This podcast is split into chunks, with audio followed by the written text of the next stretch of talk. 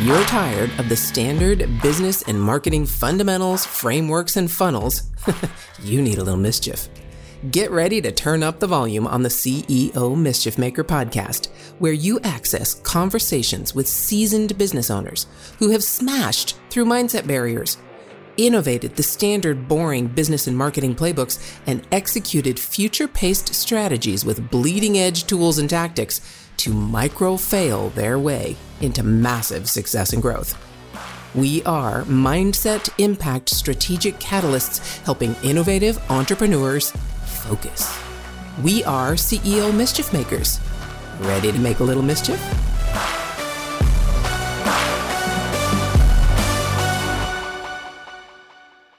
Right, welcome to the conversation, CEO Mischief Makers, because we are going to make some mischief today. This is one of my favorite people to talk to in the world.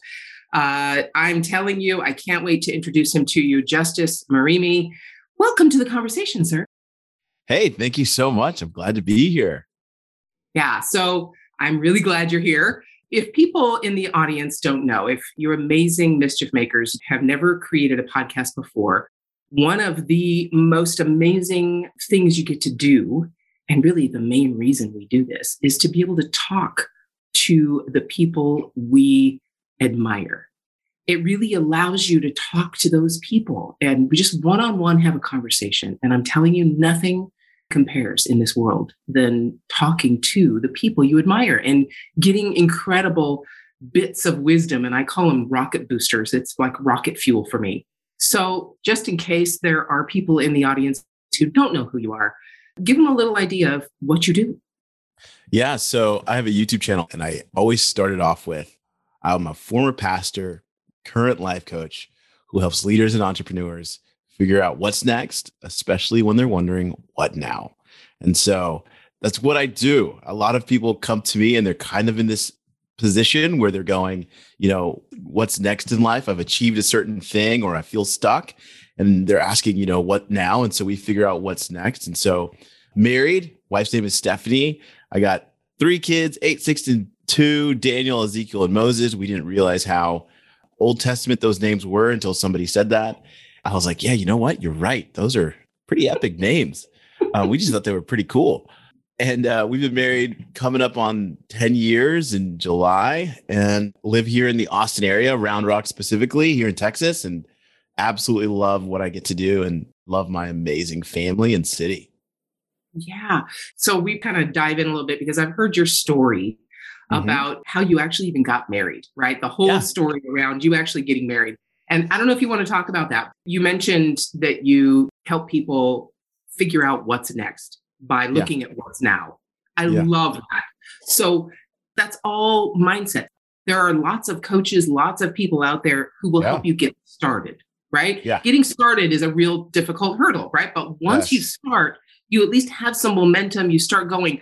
The difficulty is to not let that momentum stop and to actually keep it going faster and going in the direction you want to go.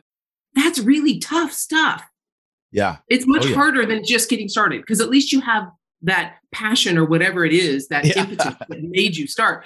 To yeah. make it keep going is really tough. So, talk about that a little bit. How did you do that? How did you keep going and how do you help people keep going?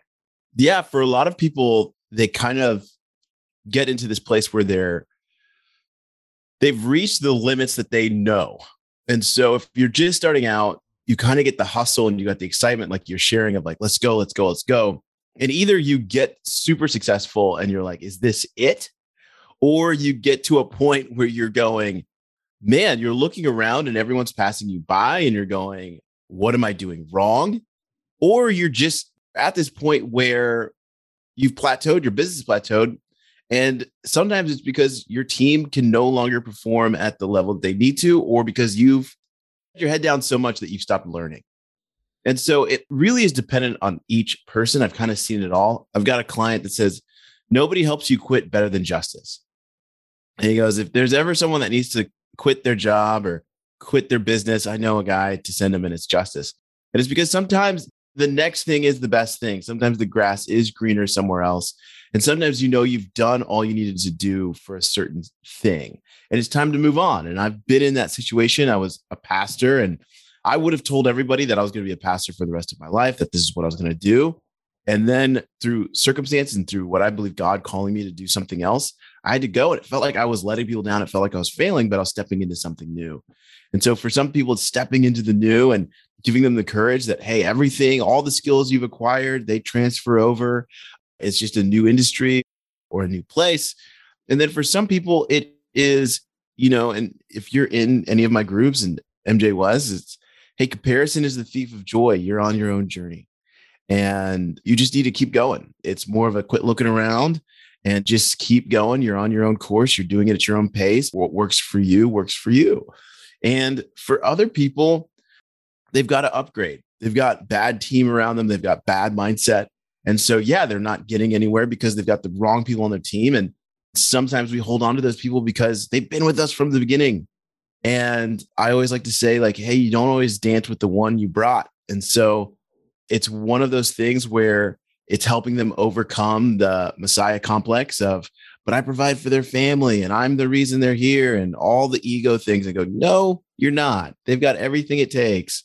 You need to let them go. They might not have done anything wrong. They just might not be the right fit for you right now as the business has gone. And and maybe you need to upgrade some of your thinking and so it's multiple different things depending on the person but usually when they're stuck it's one of those three or a couple other ones yeah. So take me through a time when you've had to do those things, whether it's most recently or a long time ago, where you've had to realize that for yourself. Because I, I love what you said, and you didn't say it exactly like this, but the way yeah. I interpret it is we only know what we know. We can only yeah. get to the level of our current knowledge. And in order to get to that next level, we have to have an input of something to help yeah. us go to that next level. And I've been in every single one of the things you just outlined.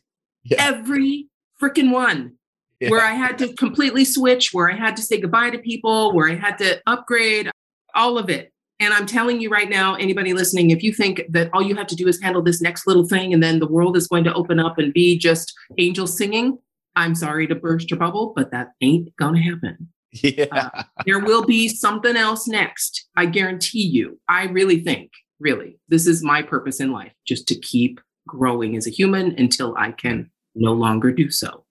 Yes. really is. Yes. So what was the most recent for you? Throughout my life, I'd say the most recent would be, you know, going into full-time coaching, which was scary for me, but the signs just kept showing up. And at first you're avoiding them. And so the context to this is when I was a pastor, there was times towards the end where I wanted to quit, but I knew that I was trying to escape a hard thing. And so I stuck with it. I stuck with it. And then the hard thing happened and went through it. And then it was time for me to go. And I went. And then I did everything else after that to avoid that pain again. When really that pain was there to teach me a lesson. And so it caused our family to go through a lot of financial heartache because I was just avoiding working with someone else that could hurt me and other things. My pride was like, you could do this on your own, go figure it out. But then that led to me saying, you know what? I'm actually not that great. I'm a great coach, but I'm not great at business.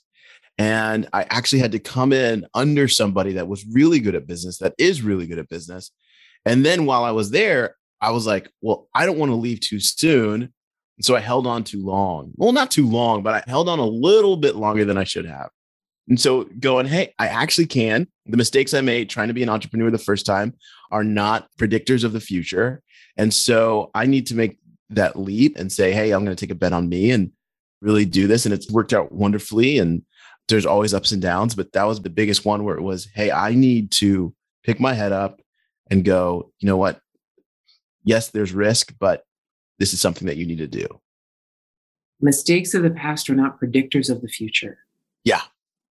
So many of us get caught there and we leave it. I mean, I know people who've been caught there their entire lives, not just a few months, not just a few years, but their entire lives. It's all about fear, right? It's all about that fear. What did you do to allow yourself to get past that? Yeah, well, you know, I have a coach. He and I went through the same program at the same time. And so we coach each other every month. And then I have a wonderful wife who lets me just talk out loud and process. And then I pray a lot. And so between all that, having people giving me input, giving me objective looks at how I'm operating as a person and maybe some limiting beliefs I have, talking to other people, mentors, friends, just saying, hey, like just overdoing it really and just going, hey, I just want to talk this through. You could see things that I can't. I want to process it. And once I did that with enough people, it became obvious. It just became obvious. And so I was able to move past the fear. Sometimes fear is good, meaning, you know, if you're being chased by a tiger, you don't want to be like, you know, is this fear? Is this not fear? fear? It's like, no, no, you need to go. You need to leave. You know. Exactly. I've also met other people that I've had to coach that I saw how they thought fear just meant, you know, take action right away to overcome the fear. And it's like, well, let's figure out what this fear is. Is it fear or discernment? Because early on, you don't know the difference. You're like, I don't want to be irresponsible. I don't want to do this. And so you actually have to process it and look through it. So I processed with enough people that knew me well enough, prayed about it. And then I was able to go, okay, now that I know what it is, now I have to make a decision. Now I need to take action. But it took, I would say, about six months of just observing and just going, Am I seeing what I think I'm seeing? And then it took about 90 days of talking to people and going, Is what I'm seeing what you're seeing?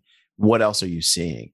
And then I was able to go, Yep, I have the data right in front of me. Now, if I avoid this, I'm operating from fear and I don't want to do that. Yeah.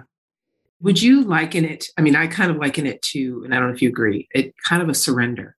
You really do have to surrender to it, it rather than distracting from it, fighting it, wallowing in it. I feel it's like a surrender and just surrender, whatever that feeling is, surrender to it. And then it kind of presents itself, kind of opens itself. And like you say, the more you talk about it, the more you can process and people, you know, who you trust can give you that feedback. The time you get really in trouble is when you either try and deny, distract, mm. right? Or wallow, yeah. right? Yeah then you're not really seeing it. And I really, I love the saying, I try to be the sky and not the clouds. That's the way I think of it. Mm-hmm. Because yeah. that, that feeling is the clouds and they're going to pass by. But the more. I can just be the sky and observe the clouds, yeah, the better I'll be. No, that's that's great. I think for fear is just the unknown. It's sometimes our imagination of what could happen eh, like in the future. And so I always just like to figure out what is it actually.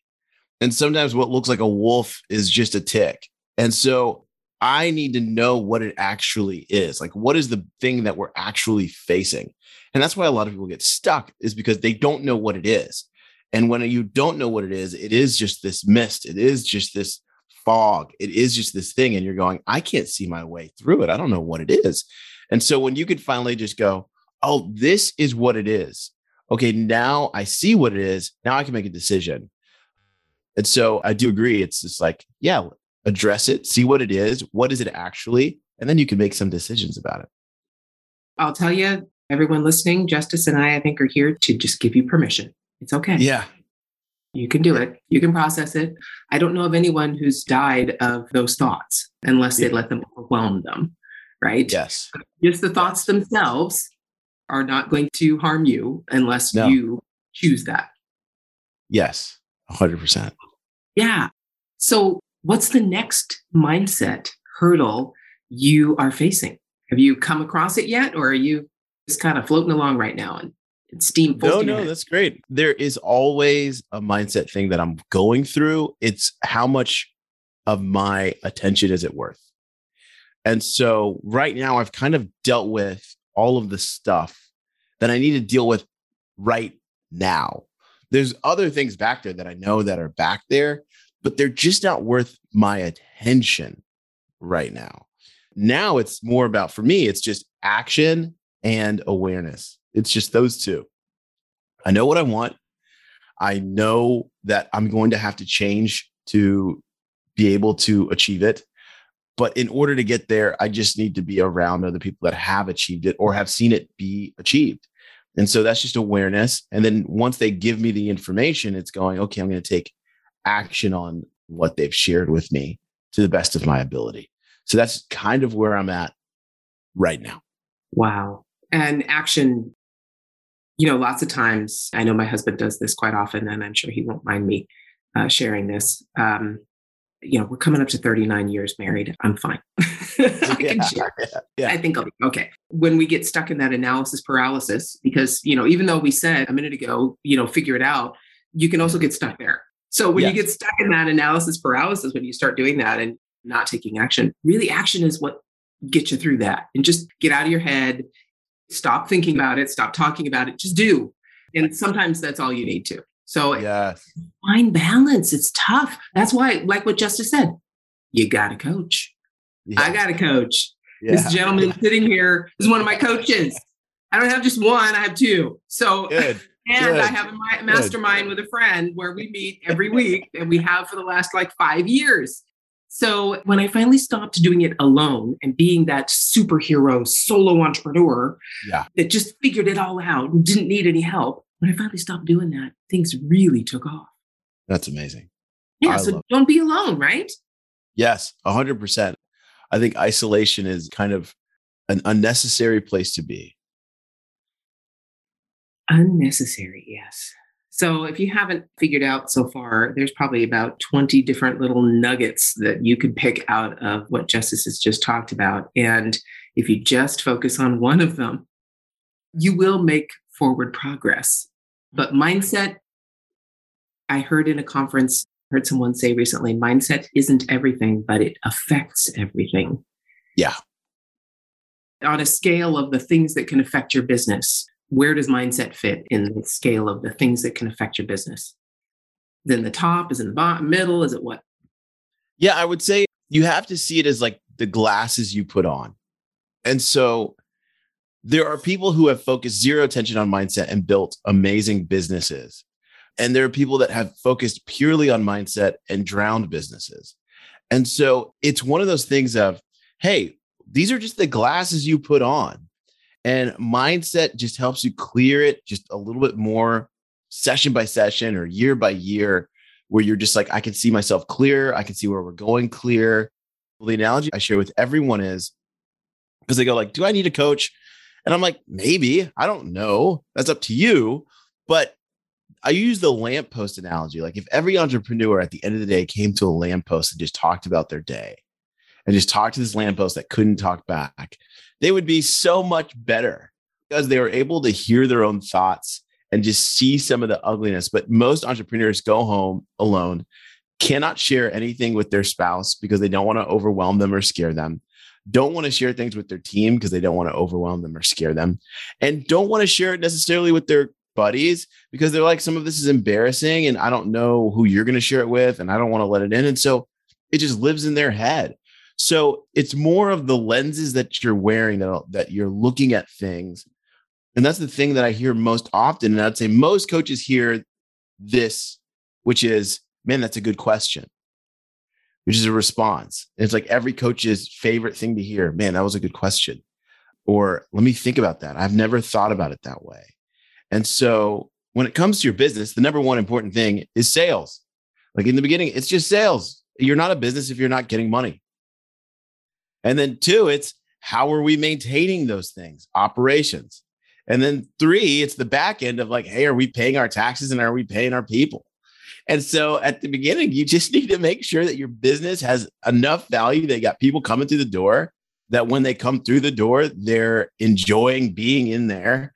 And then they're not leaving out the back door because of something you're doing messed up. Now, how do you amplify all of that? You have a healthy mindset. How do you keep from sabotaging that? You have a healthy mindset. And so, mindset is kind of, it's just the way you look at it. And we say this in coaching business no one has a budget for coaching, nor should they. They shouldn't go, oh, now my budget is this. It's like, no, because the most important thing for your business is not a coach. The most important thing to a business is you and how you create value, maintain value, and sustain it for the long haul by having healthy practices. Now, who's taking care of you? And that's where the coaches come in. There you go. Can't say it any better. That's mindset for you. I can't wait Yeah. to take on the next topic. Thank you, sir. You bet. Okay, hold on. If your mindset was shifted, You were inspired to innovate and you were spurred into action? Don't just move on with your day. Focus, my friend, and take a few minutes to visit CEOmischiefmaker.com to learn more about the value that was shared with you today. Please act now and create some CEO mischief of your own.